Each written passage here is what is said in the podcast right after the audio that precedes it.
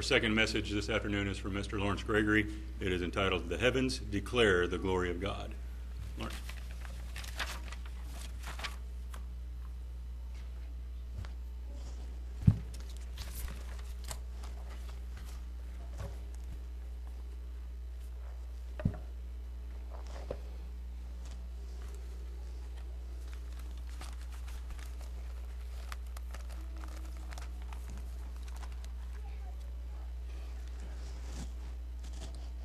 Our subject today is the heavens declare the glory of God. Now, as our thoughts develop, they expand into supplemental ideas that complement and parallel our main theme. We'll try to briefly touch on some of those uh, supplemental themes while staying with our main topic. The heavens declare the glory of God. Psalm 19, verse 1. This word declare from the Hebrew is to score with a mark, use a tally or record, to recount, to inscribe. And God has certainly inscribed and recorded, not only in His Word, but in these three references to the three heavens here the heavens, that is, the environment of this earth, the solar system, the universe, and God's throne declare the glory of God. And the firmament showeth his handiwork, day unto day utter speech, and night unto night showeth knowledge. There is no speech nor language where their voice is not heard. Their line is gone out throughout the earth and their words to the end of the world. In them has he set a tabernacle for the sun, which is as a bridegroom coming out of his chamber and rejoices as a strong man to run a race. His going, that is the sun, forth is from the end of the heaven, and his circuit unto the ends of it, and there is nothing hid from the heat thereof. Now, David extols not only the physical earth and its environment. As we read back in Genesis 1 here, just think of this, just a few verses from Genesis 1. On the fourth day of recreation, verse 14, and God said, Let there be lights in the firmament of the heaven to divide the day from the night, and let them be for signs and for seasons and for days and years. And let them be for lights in the firmament of the heavens to give light upon the earth. And it was so. And God made two great lights, the greater light to rule the day, the lesser light to rule the night. He made the stars also, and God set them in the firmament of the heaven to give light upon the earth, and to rule over the day and over the night, and to divide the light from the darkness. And God saw that it was good, and the evening and the morning were the fourth day. So we see that this environment of this earth is beneficial from the heavenly uh, universe, from the stars, the sun, and the moon that serve this earth. Now, from that, we get our calendar calculations.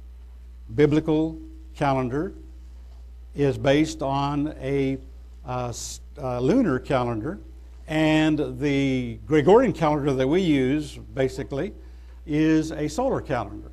Now, we know there's 365 and a quarter days in our solar calendar that has to be adjusted periodically through a leap day or a leap year.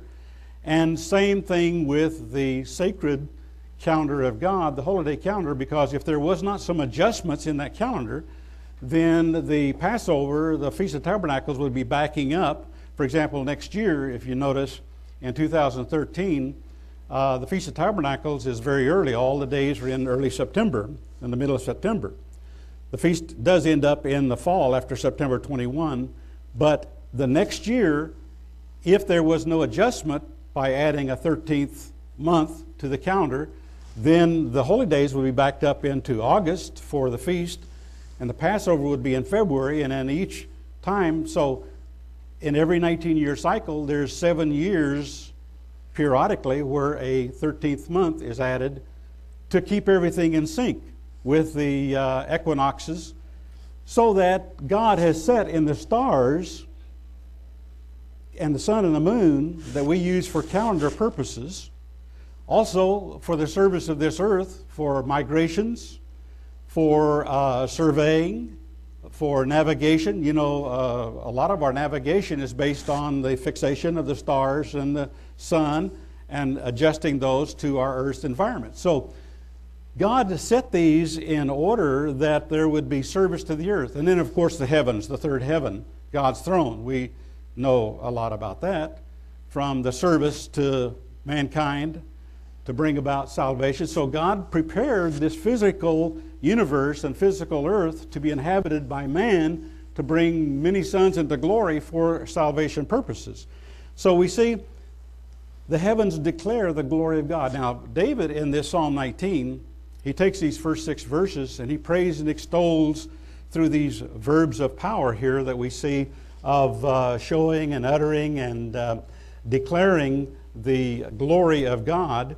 And then he shows uh, their line has gone out, like we talked about the uh, navigation, the, the alignment with the sun and the moon and the stars for navigation purposes, and the physical things about the sun and this universe. Then he goes into advancing verse 7 through 12 the superiority of God's holy word, the spiritual word, and the benefits to us then, the bringing to conversion in verse uh, 11 and 13, ultimately then to praise and worship of God in verse 14.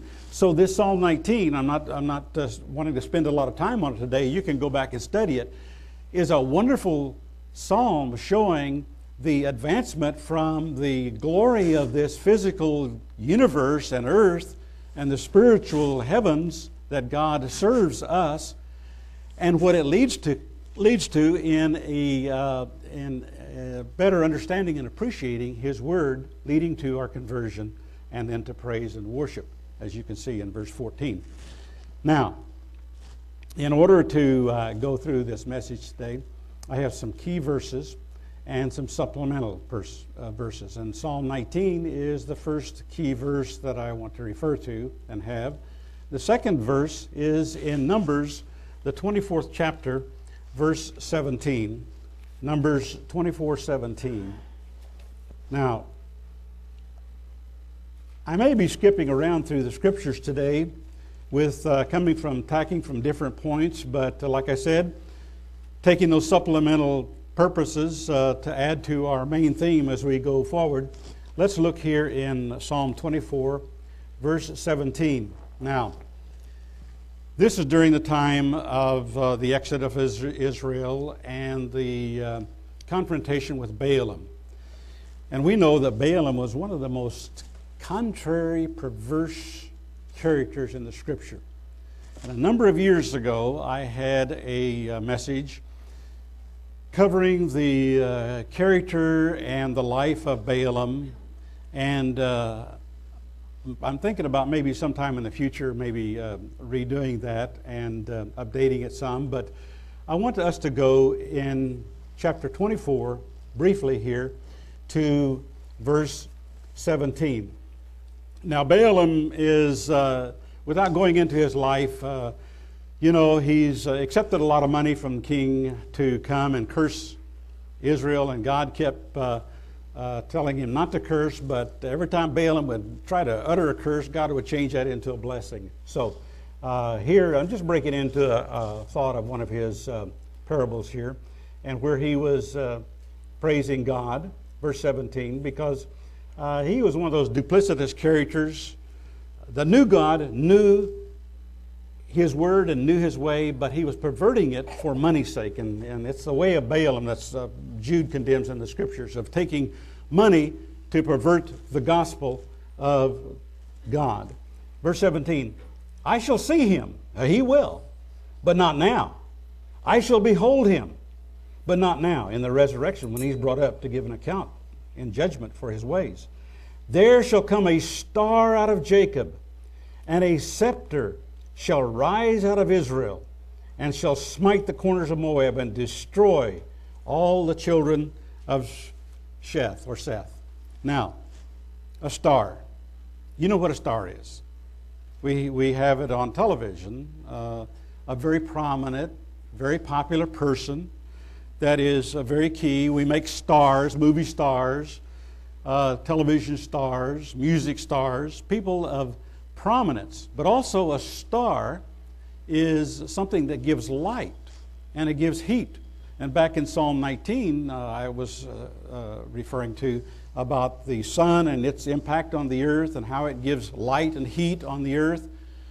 And I was thinking, uh, you know, you, uh, you've probably, uh, or many of us probably have seen slow motion um, movies of flowers and plants and things. And when the sunlight comes on them, how they stretch out and reach for the sun. And now in the, in the spring and the summer, when uh, the uh, ground begins to warm up, the bulbs and things that we've planted in the, in the uh, ground begin to uh, grow and produce because the heat from the sun is bringing life. And then the light, you need soil, water, and light to have life. And so you've probably seen those flowers. It's kind of almost like they're just kind of worshiping the sun. They're not, but you know, as the sun goes by and you've seen those pictures and the, and the flowers open up. And there was one scientist, and I, and I didn't, um, I don't know who he was, or didn't write his name down, but had said if he could have enough room and enough different soils and plant the different plants, he could tell exactly the hour of the day or night of when those plants bloomed or when they opened. Some of you, and I know when we were in uh, Kansas, one of our homes there, we had, and I don't know the name of it, some of you might know, it was a moonflower um, uh, that, were, uh, that would open in the moon. When the moon would shine, then this flower would open up. And there's different uh, plants like that. So, different hours of the day, different plants bloom and open, and that is the way God has created it and made them. So, it, when we look at that and we study it, God is magnified and we give glory and praise to Him for doing it. So, God has uh, placed on this earth and in this universe so many different wonderful scientific, practical, physical things that just couldn't have happened. It has to come from a creator God. And so we come back to God and to praise and worship for Him for making it and creating it this way. Now, uh, let's go just a minute here to uh, a few supplemental scriptures. We'll go to the book of Job, chapter 38, 7. Job 38, 7. I'm going to have to just uh, read, uh, like usual, a few verses and not the whole context talking about uh, creation, God is asking Job, where were you when I, when I created all of this? Answer me, you know, where were you when I laid the foundation of the earth? Declare it if you have understanding. Who's laid the measure, verse 5 thereof? If you know, or who stretched the line upon it? Again. Whereupon are the foundations thereof fastened? Or who laid the cornerstone thereof? When the morning stars sang together, and all the sons of God shouted for joy. And what I was going to show here is the reference in metaphors and analogies and similes and symbols and however you want to uh, accept this, the representation of the angels connected to the stars. And so here we see that the stars, the angels, rejoiced when God brought this all into being. So they were created first as angelic life, the different beings. And then this earth, physical earth, was created. And I don't want to go, uh, I've done it before, I don't want to do it today, in recreation and uh, the uh, original time of uh, Satan and the, and, the, and the angels and their rebellion and the earth and all the things that happened, and then God's recreating and uh, replenishing and recleansing this earth, preparing it for mankind. But let's go to Revelation now uh, 1, verse 16. Revelation 1, 16. And he had in his right hand the seven stars, this is Christ, and out of his mouth went a sharp two edged sword and his countenance was as the sun shining in his strength. And in verse 20, the mystery of the seven stars, which you saw in my right hand, and the seven golden candlesticks. The seven stars are the angels of the seven churches, and the seven candlesticks, which you saw, are the seven churches. So, showing here the stars and angels as a connection between the two. Now, uh, the message to the seven churches in Revelation there was addressed to each church, each congregation was the angel or the messenger. It could have been the minister, could have been the, the individual, because sometimes stars are likened to individuals and or angels, and they're used sometimes synonymous. As we advance through here, we'll see how stars sometimes are uh, likened to angels and sometimes to men. Judges, the fifth chapter. Verse um, 18 through 23.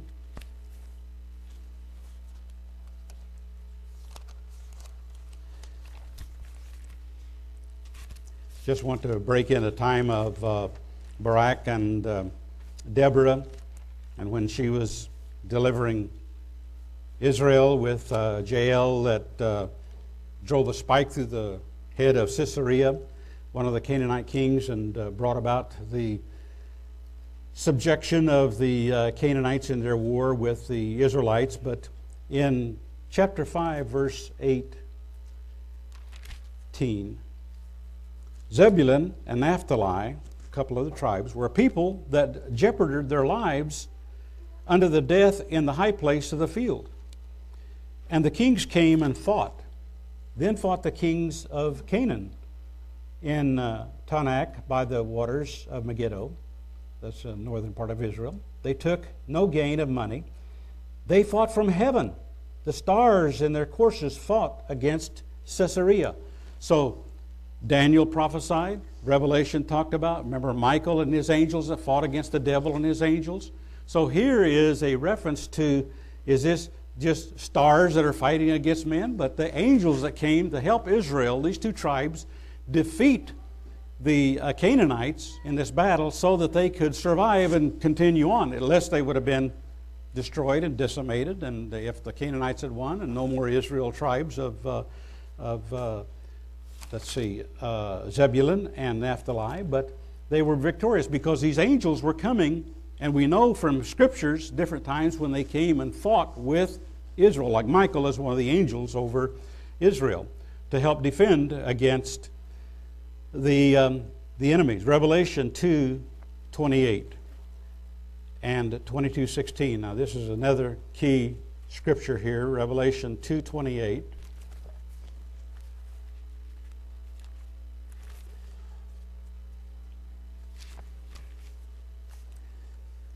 Jesus said, one of the promises to uh, the victors in the church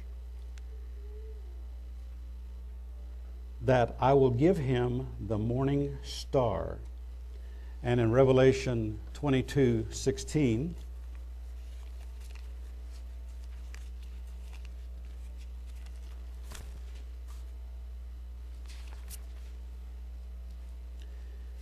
I, Jesus, this is Jesus speaking, have sent my angel to testify unto you these things in the churches. I am the root and the offspring of David. So Jesus is a direct descendant through Mary of King David. And the bright and morning star. Jesus said he is the morning star. Now, there are a number of planets uh, Venus and uh, Mercury and Jupiter and Saturn sometimes and Mars sometimes uh, during, the, during the year. But the prominent, the most, the brightest star in the heavens next to the moon is Venus. And Venus is both a morning star and an evening star, depending on several months in the morning. As you, if you go out at uh, early in the morning before the sun comes up, the morning star is there, or maybe a, sometimes a couple of them. And then a little bit later, uh, Venus slips behind the sun and it traverses to the west. And then a few months later, it becomes an evening star for several months. And so you can take, uh, if you study astronomy and, and, and follow that out, you'll see that there are several morning and evening stars and in their rotation with the universe. Now, Jesus said He is the morning star. Now, remember, and we'll look at this a little later, the references also to Jesus Christ to the Sun of Righteousness, paralleling some of the things from the universe to describe. Now, know this there are several morning stars. Now, Venus is in waning now for the next couple of months, and then it'll disappear, and then it'll come back in uh, a few months to the evening star. Earlier during this uh, week, uh, I was up about 4 o'clock, and my wife, uh, Janice, uh, asked me, she says, Are you going out stargazing? And I said, uh, No, I've seen them all before, but I wanted to just take a moment here and uh, read something from Dake's Bible about uh, the stars and about uh, the perversion of those stars into pagan mythology. And uh, he shows, and I won't go through all the scriptures here, but showing how the scriptures condemn enchantments, witchcraft, sorcery, soothsaying, divination, wizardry, necromancy, that's uh, communication with the dead, like around Halloween time. Magic, not just sleight of hand or tricking, but when you appeal to spiritual forces to fool people because of some superstitious spiritual force. Magic, we, we, we, you know what I'm talking about there. Charms, prognostication, observing times, astrology and stargazing. And so Janice knew I wasn't, and I don't go out and uh, use stargazing as a devotional practice, but only as an observation.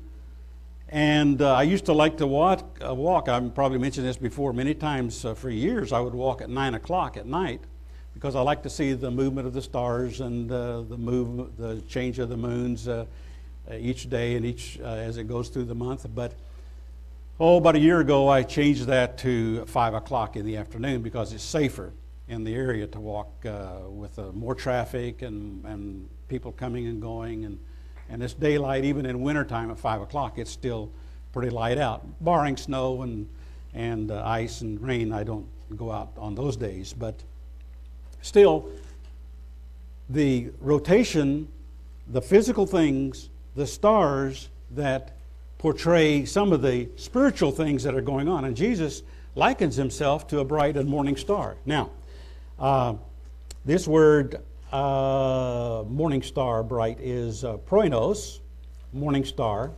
and uh, the uh, in Revelation 22 16, it's Orthrinos means morning. A couple of different Greek words. I don't, I don't want to go. You can look those up. Uh, number 4407 and also number 3720. Uh, different Greek words for Jesus. Now, now just uh, keep in mind here and hold up just a little bit uh, in our thought because I'll try to bring some of this together. Jesus likens himself to the morning star, to a morning star. Now, let's go to Revelation 228 back up to there because he said that it's the overcomers that are going to receive that benefit and that blessing that he is going to give us the morning star. So that says that he is going to be in us, the believers, to share that. Now let's go to uh, 2 Corinthians, the fourth chapter. Back up to 2 Corinthians, the fourth chapter.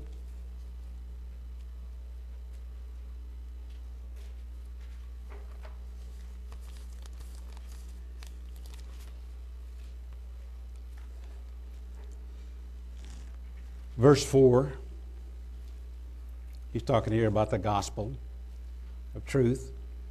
Uh, in verse 3, but if our gospel be hid, it is hid to them that are lost, in whom the God of this world has blinded the minds of them which believe not, lest the light of the glorious gospel of Christ, who is the image of God, should shine unto themselves. Verse 6 For God, who commanded the light to shine out of darkness, has shined in our hearts to give the light of the knowledge of the glory of God in the face of Jesus Christ. And then back up to chapter 3, the ending verses there. Verse 18, but we all with open face, beholding as in a glass the glory of the Lord, are changed into the same image from glory to glory, even as by the Spirit of the Lord. Now remember, Jesus, he said, If you've seen me, you've seen the Father, because the Father and I look alike. And we are to look like Jesus Christ. And so we are to be transformed from verse 18, from glory to glory. So we take on Christ's appearance, we look like him. And so when he is the morning star, and he's going to give us the morning star, and we're going to be bright like he is, give light out of darkness, because, you know, light is stronger than darkness. You take a little candle into a dark room, and, it, and it'll shed light. But you take that uh, candle and bring, uh, turn, the, turn the main lights off and make it darker, there's still light there because light is stronger than darkness. Unless you put the light out completely, then you'll have total darkness. But you bring a little bit of light, and then it um, will uh, lighten up. So, what I'm saying here is that uh, we are to take on the glory of Christ as He took on the glory of the Father. Now, um, a few years ago, when we were at the Feast of Tabernacles, one of the times in Canada, and must have been early part of the feast, maybe after the initial evening meeting, the first, the first night, as we were walking back to the parking lot with some of the brethren. And the parking lot is on the east side of the ski resort where we have our meetings there in um, Collingwood, Ontario, Canada. And so of course, you know, at the Passover time and at the Feast of Tabernacles, there's always a big, brilliant full moon shining from the east as it rises, big. And I noticed, oh, look at that wonderful man in the moon. And you see the mountainous regions on uh, earth, you know, looks like a couple of eyes and a nose and a mouth, smiling, looking down. And uh, one of the members says, Man in the moon? What's that? I said, Yes, I'd never heard that expression before. And I explained to them about the appearance and how it looks. And, and next time, at the end of November now, when we have another full moon, if you haven't seen that before, go out. It's always the moon rising to the east here between, uh, say, 7 and 9 o'clock. And you'll see this big, bright, full moon, and it looks like a face shining down the man in the moon. Now, let's go to, um, well, I'll come to that a little later uh, about the church. Remember that the man in the moon, the face, remember the glory of God. The heavens declare the glory of God. Christ in us and the glory that we are to have as we look like Him. So remember that. Now let's go to uh, our fourth key scripture here is Matthew, the second chapter.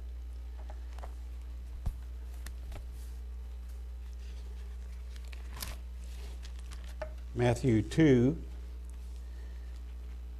verse 1 and 2. Now, when Jesus was born in Bethlehem of Judea in the days of Herod the king of, uh, uh, be, behold, there came wise men from the east to Jerusalem, saying, Where is he that is born king of the Jews? For we have seen his star in the east and are come to worship him. We have seen his star in the east. Now, we've just got through this holiday holiday of Halloween, and we're so glad that that's behind us. Now we're approaching with the Thanksgiving coming up, but just soon after, in a couple of months, the Xmas holidays, in which there's so much commercialism and so much fraud and so much dishonesty and so much error about the birth of Jesus. And one of them is that they present these magi as sorcerers. If you read references, you'll, you'll see these were stargazers and worshippers and the sorcerers that were coming. But when you really understand that these were wise men, they were priests that knew about God, they knew the scriptures, they knew about Christ, they knew about the king, they knew about the history of the Jews, And we know about the Parthians that were uh, some of the tribes of Israel that were in the eastern part of what we call Persia now, uh, which would be uh, Iran, uh, the, the east part of Iran, and into the Indias. So some of the tribes of Israel that had migrated into that area. So keep in mind that these wise men saw this star, and, and the Greek says it was in the uh, the place where they saw it, not that they were looking east and saw this star, because if they had followed it, they would have been going east rather than about a thousand miles to the west. So they're over in the east and they see this, they're in the east and they see this star. And they go about a thousand miles to Jerusalem. They're looking for this. They get there, they begin asking where, because the star disappeared. And they finally it came to Herod's attention. And uh, he called them and uh, asked about them and the time, and then, you know, deceitfully, because he was going to kill this, this baby. He wasn't wanting to worship. Uh, verse 6 And you, Bethlehem, in the land of Judah, this is the priests that are talking, are not the least among the princes of Judah, for out of you shall come a governor that shall rule my people Israel. Talking about Jesus, about the king that was to, to be born, so these uh, Jewish leaders there recognized and they knew the scriptures. Then, verse 7 Herod, when he had privately called the wise men, inquired of them diligently what time the star appeared. So, for them to travel a thousand miles would have taken them months. So, maybe anywhere from four, five, six months of travel uh, by camel, donkey, or walking, or however they got there. And uh, he sent them to Bethlehem and said, Go and search diligently for the young child. So, recognizing that time's passed, that this is a young child and when you found him, bring me word again that I may come and worship him also. He was a liar.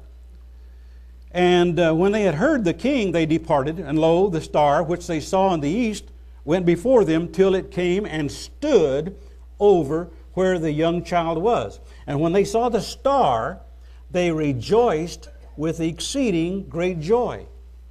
So this star came and stood. Who stands? An angel stands over the house this star moved, it wasn't a plan. Uh, now, our uh, naval observatories and British observatories, uh, they can't, astronomers, they can't figure out what star was there uh, because a meteorite shoots through, a comets go through. Which star would they have seen that they could have followed that would have showed them exactly where Jesus was born, save an angel? An angel that stood over. And when they saw this angel, they rejoiced because of they were there at the uh, house where, and, and when they were coming into the house, they saw the young child. So he was born in a manger, put in the. So this is months later. So that's why Herod had asked to be the time when they saw this so he could kill everybody under two years of age, just to make sure he got every all of those children that were there. Now, uh, most of us know the history and the story of Christmas and Halloween and Easter and all the paganism and corruption there. And you know more of this story. So I'm just going to uh, leave that there and go on to uh, another key scripture back in the Old Testament of Malachi, the fourth chapter. And uh, verse 2 and 3, Malachi 4. Uh, let, me, let me just read in verse 1 uh, 1, 2, and 3 through, through the first three verses. For behold, the day comes that shall burn as an oven, and all the proud, yea, and all that do wickedly shall be stubble. And the day that comes shall burn them up, says the Lord of hosts, that it shall leave them neither root nor branch. The wicked burn up. But unto you that fear my name shall the Sun of Righteousness arise with healing in his wings. And you shall go forth and grow up as calves of the stall. So, this Sun of Righteousness, who is that? That's Jesus Christ. When he comes and when He sends His blessing and His power and force and life and spirit into us, healing comes in His wings. Now, uh, uh, a few weeks ago, when we had some little cooler weather, and one evening I was driving, it was um, about sundown, it was kind of cloudy, and uh, there was some rain over to the east, I could tell. But it was a most beautiful thing because the clouds were kind of broken clouds, and the sun was still there, and it was shining through, and there were rays of sun. You've seen the sunbeams coming through, just a beautiful. And then a few years ago, uh, Janice and I were returning from um, Carl's place in southwest Missouri, and we were headed south into Arkansas, and then we come straight into Tulsa on Highway 412. And there's a big full moon. And here again, it was kind of a little bit cloudy, but it was, it was uh, maybe 7, 8 o'clock in the evening. And the moon was shining down. And I had never seen moonbeams like this before. If you've seen the, the, those sun rays like that or moonbeams, it's a wonderful, incredible sight to see those bright beams of light just coming down to the earth like this from the moon. And then it, it just registered on me moonbeams. You hear songs about it and you hear about it and stories about it, but when you actually see those things, like I've told one time when I was flying to Houston, Texas, up and it had been uh, rainy down below and the sun was shining, it was in the afternoon, and I was looking out the left window of the airplane, and there was a round rainbow. Round rainbow. And this is, I guess, a pretty common when I studied it out. I'd never seen a round rainbow before. I've seen them, you know, with a horizon, but this was completely round. They say airline pilots and people who fly a lot see these because it's a common occurrence when you're up to see the complete circle of the rainbow. But that was so impressive. And so these things that God has made, the good things, are awe inspiring and they just bring back to the glory of God and we advance God in our thinking and think, you know, this is more than what man could do. What man could think of those things and all the wonderful things of creation, the things that he's done that just bring it to uh, glory and, and to praise him. Now, it says, when they saw his star, his star, his angel. Jesus is a little baby there in the house, but his star, his angel. And we talk about, you know, without, about angels that are assigned, protecting angels, angels that enshroud us. We ask God to, to protect us in His angels, sometimes to protect, to be with us in our travels and trips and things. And all who have been worshipers of God over the years have been absolutely astounded and incredible not, not incredible, but uh, I guess uh, blessed to see God's divine intervention in our life, hasn't we? Seen how many times He's answered prayer or He brought about circumstances or providential happenings that something was prohibited from happening, some bad thing or some good thing came from it. And so we give God praise for all of the wonderful things that He has done. Now, calves, rejoicing calves you know, a calf that's born in the stall and is let out in the field, how frisky it is. You've seen movies and pictures, and if you grew up on a farm, you know how frisky little calves are, light and life, and boy, they're free and they're. Isn't that just the way that we receive God's Spirit with, with life and energy? Light, heat, energy, force, power, the darkness dispelled, energy just think of all of these metaphors and analogies. Now, I wrote down here uh, a metaphor from my Webster's Collegiate Dictionary. Here's a metaphor is a figure of speech by which a word or phrase, literally denoting one kind of object or idea, is applied to another to suggest a likeness between them.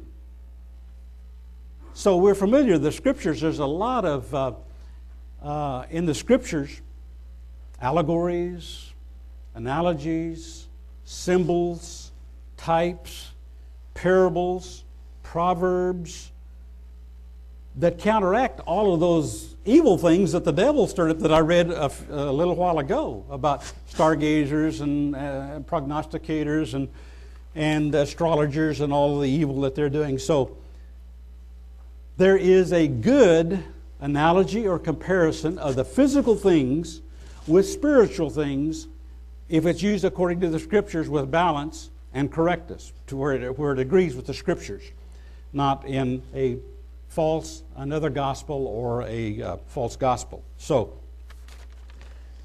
now, another key scripture in 2 Peter, the first chapter.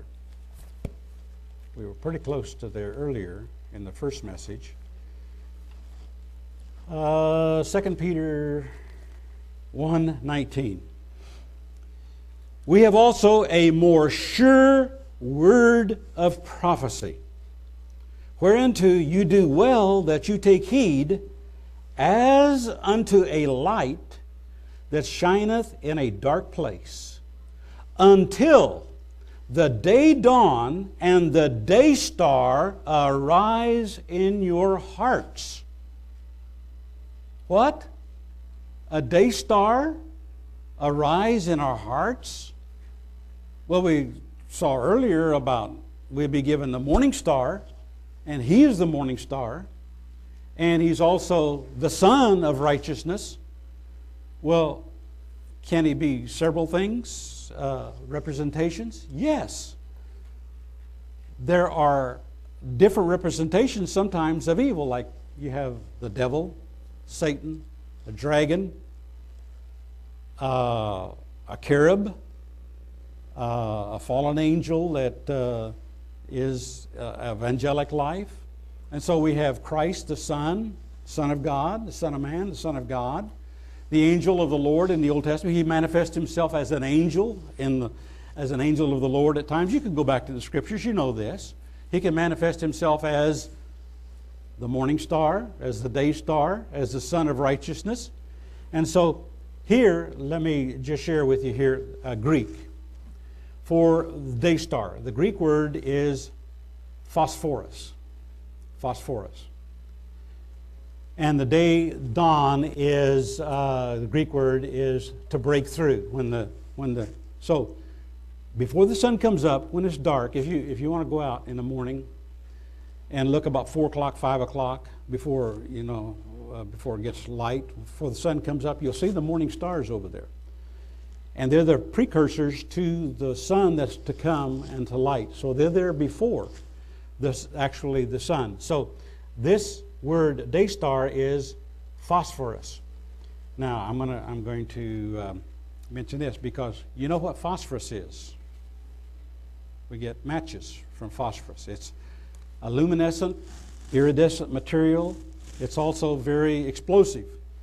Uh, when we were coming back from the, from the feast this year from Canada, I noticed a big truck and it had on it uh, danger, big diamonds, danger, phosphorescence or phosphorus, whatever was on it. And I thought, must be a load of matches going. Because, you know, we call the matches phosphorus or lucifer. You remember you've heard a, a lucifer, a term for matches. We're going to talk about that in just a minute. Well, I took one of my match uh, boxes here and I brought with me.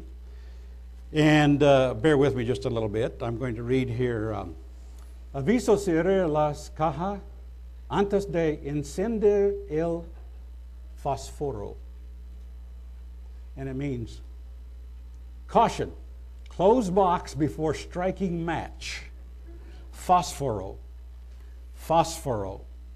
And so you probably have uh, heard the phrase and the term of a match, phosphor, also identified as Lucifer. A Lucifer. How many of you heard that? Lucifer, a match, Lucifer. Uh, military guy back there. Used to smoke? No, don't get it. okay, let's go back to see about this Lucifer. And uh, there's two scriptures. We'll first go to, um, oh, wait.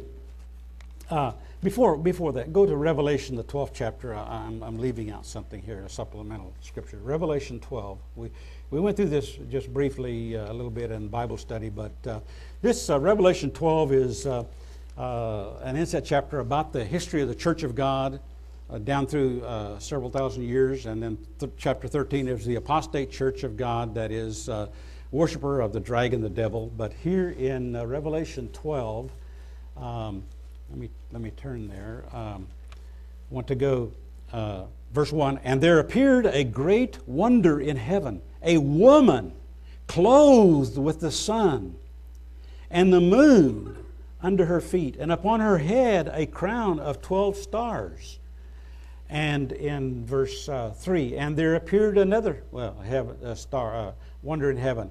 Behold, a great red dragon, having seven heads and ten horns, and seven crowns upon his heads. And his tail drew the third part of the stars of heaven. This dragon drew a third part of the stars of heaven, and did cast them to the earth.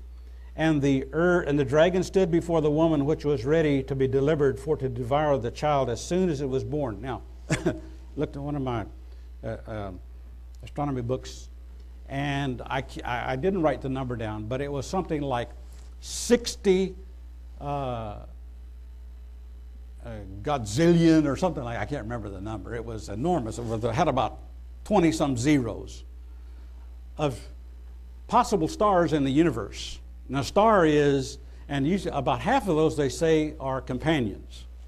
And those stars are suns that have solar systems or maybe planets or other objects around them. So I don't know how many trillion, trillion, trillions of stars there are, but if you brought a third of those stars from heaven and cast them on the earth, we wouldn't be here. This earth wouldn't be here, would it? So it's talking about the angels. This being drew at one time a third part of the angels and brought them back to this earth.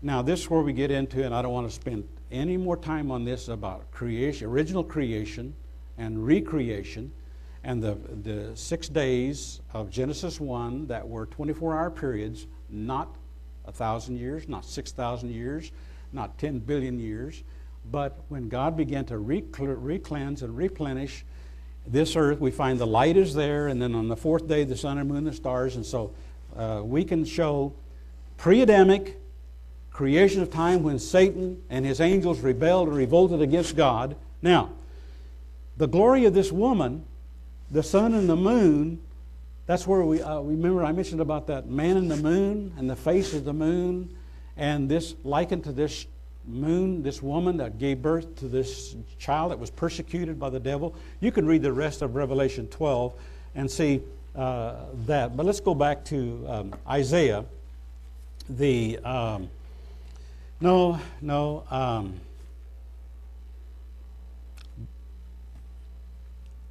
yeah, let's go to Isaiah 14, verse 12.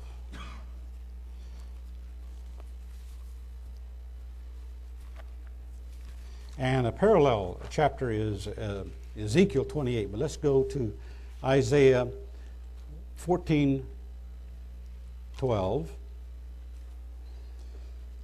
How are you fallen from heaven, O Lucifer, son of the morning? How are you cut down to the ground, which did weaken the nation? Now, let me explain something here. Lucifer is not a Hebrew word, Lucifer is a Latin word. The Hebrew word here for this individual is Heylel, H A Y L E L. Look it up in your Hebrew. It is Heylel, and it means morning brightness uh, son is Ben. We know Ben Ami, Ben Ami, uh, Ben is the word for son or used as a grandson or descendant. Son, B E N, the Hebrew word. And then also the word for star, son of the morning. The morning star is what's indicated here. The word is shachar, and it means morning star. It means shining day, dawn, early light, morning star. And so, let me tell you this the name of Lucifer only occurs one time in the scripture, and here it was translated in the English by the King James translators from Latin, not from the Hebrew. So the Latin word for Lucifer, and if you want, and if it uh, can be uh, correctly referred to uh, as a name of different nations, uh, that's acceptable, like my name is uh, in Spanish, Lorenzo Gregorio, Lawrence Gregory. In Russian, what would you call me? Uh, in, don't have a name. You don't have a name for me? In Russian? Gregory, that's it. Gregory, right? Yeah. Right. Got half of it. So, uh, what's your name in Russian? Ilya. Ilya. And in English, it's Ilya. It's Elijah, but I just kept it. Okay. So we could go through, we know in different languages have different sounds of pronunciation, but it's the same thing. So the point I'm making here, this is only one time that Lucifer occurs here, And it's, in English, we use it as a match. You get a lucifer, you light your cigarette or your pipe or your candle or your light or your fireplace or whatever from a lucifer. For you have said in your heart, I will ascend into heaven, I will exalt my throne above the stars of God. Is he just interested in being over the planets or over the angels? I will sit also upon the mount of the congregation in the sides of the north. I will ascend above the heights of the clouds. I will be like the Most High, yet you shall be brought down to hell, to the sides of the pit. They that shall see you narrowly look upon you and consider, saying, Is this the person that made the earth to tremble, that did shake kingdoms? And uh, now go to uh, Ezekiel 28, parallel scripture. Ezekiel 28.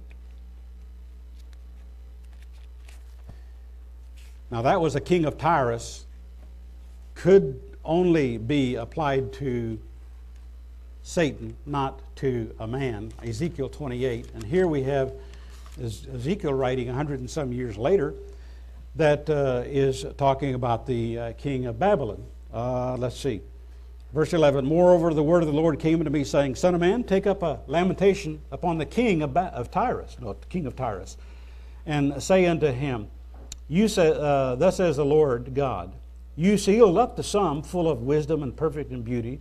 You've been in Eden, the garden of God. Every precious stone was your covering the sardius, topaz, the diamond, the beryl, the onyx, the jasper, the sapphire, the emerald, and the carbuncle and gold. The workmanship of thy tabrets and of thy pipes was prepared in you in the day that you was created, a beautiful musical being. You are the anointed cherub that covers, that was even at the throne of God, covering the throne of God, and I have set you so. You was upon the holy mountain of God. You walked up and down in the midst of the stones of fire in that holy throne of God, where is this fire in the center, burning in bright light, giving life. You was perfect in thy ways from the day that you was created till iniquity was found in you. So over some billions of years, whatever. Then he persuaded the angels, the multitude of your merchandise. You, they have filled the midst of you with violence, and you have sinned. Therefore, I will cast you as profane out of the mountain of God, and I will destroy you, O covering cherub, from the midst of the stones of fire. Your heart was lifted up because of your beauty. You have corrupted your by, wisdom by the reason of your brightness. I will cast you to the ground. I will lay you before kings, that they may behold you. You have defiled thy sanctuaries by the multitude of your iniquities, by the iniquity of your traffic. Therefore will I bring forth a fire from the midst of you, spontaneous combustion. It shall devour you, and it will bring you to ashes upon the earth in the sight of all them that behold you. And they shall know thee among the people shall be astonished at thee. Thou shalt be a terror, which he is, a destruction. The word terror is destroyed. You shall be destroyed, and never shall you be any more. Now I'm going to say this. Some believe Satan, as the scriptures show in Revelation, will be thrown into the lake of fire that is prepared for the devil and his angels. Revelation 20. He's thrown in there and he is tormented day and night forever and ever. Now, tormented, not tormenting, tormented. The consequences of sin is death, D E A T H, not life. Unconsciousness, unawareness until a resurrection. If he's thrown in the lake of fire, is burn up, cease to exist. His torment, the consequences of sin is forever. Now, contrary to that, others believe that Satan's fate is to be in the in hell fire burning down there on those stones forever and ever, gleefully in restraint, but alive forever, being tormented by uh, hell fire. So there's two thoughts about the fate and the destiny of Satan. You know how I feel about that. And you know what the preponderance of Scripture show, just as we've read some of the things here. So uh, I just want to leave that for uh, a moment here. Now, let's go on to another key Scripture. Uh, let's see, I've got a couple more. Uh, Luke, the 12th chapter.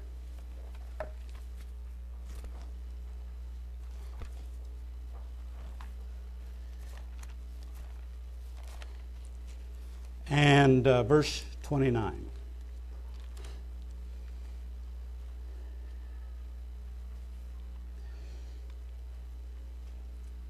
Jesus is talking about the things that the Gentiles strive for, the things of the world, the opulence, and the things of life. But in verse 29, he tells us, Seek not ye what you shall eat, or what you shall drink, neither be ye of doubtful mind. For all these things do the nations of the world seek after, and your Father knows that you have need of these things. But seek the kingdom of God, and all these things will be added to us. Now, this word doubtful, uh, if you uh, look in uh, Dake's Bible, it's a, it's a, reference Bible, King James Bible, but it's a, a publisher and the author uh, of uh, a lot of the footnotes and things. I think, Ron, Will, you have a Dake's Bible, don't you? Do you have it with you? No. And how many have a, a Dake's edition? Okay, a number of you.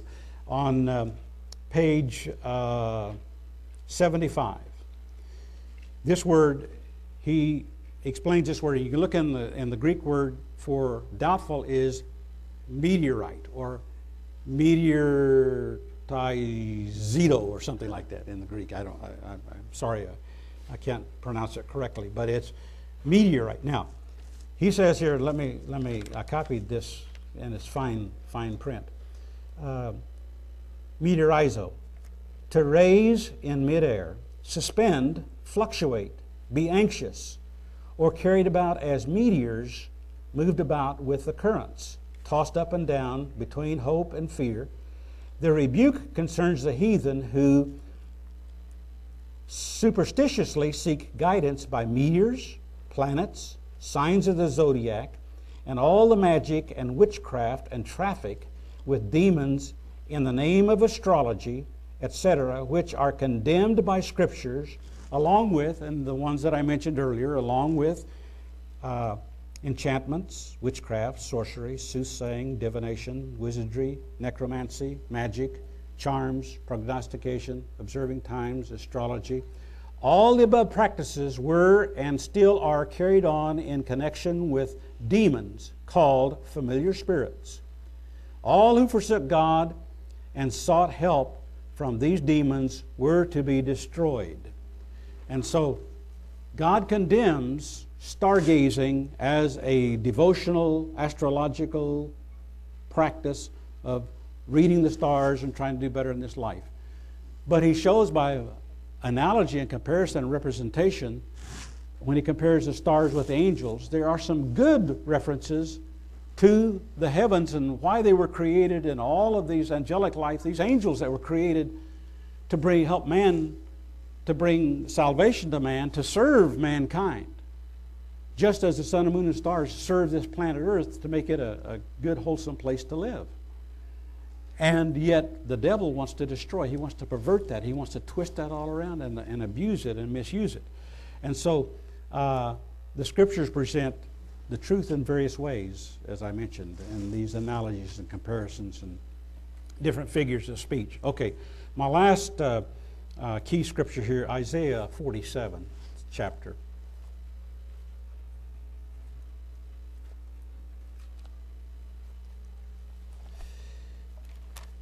And uh, verse 13.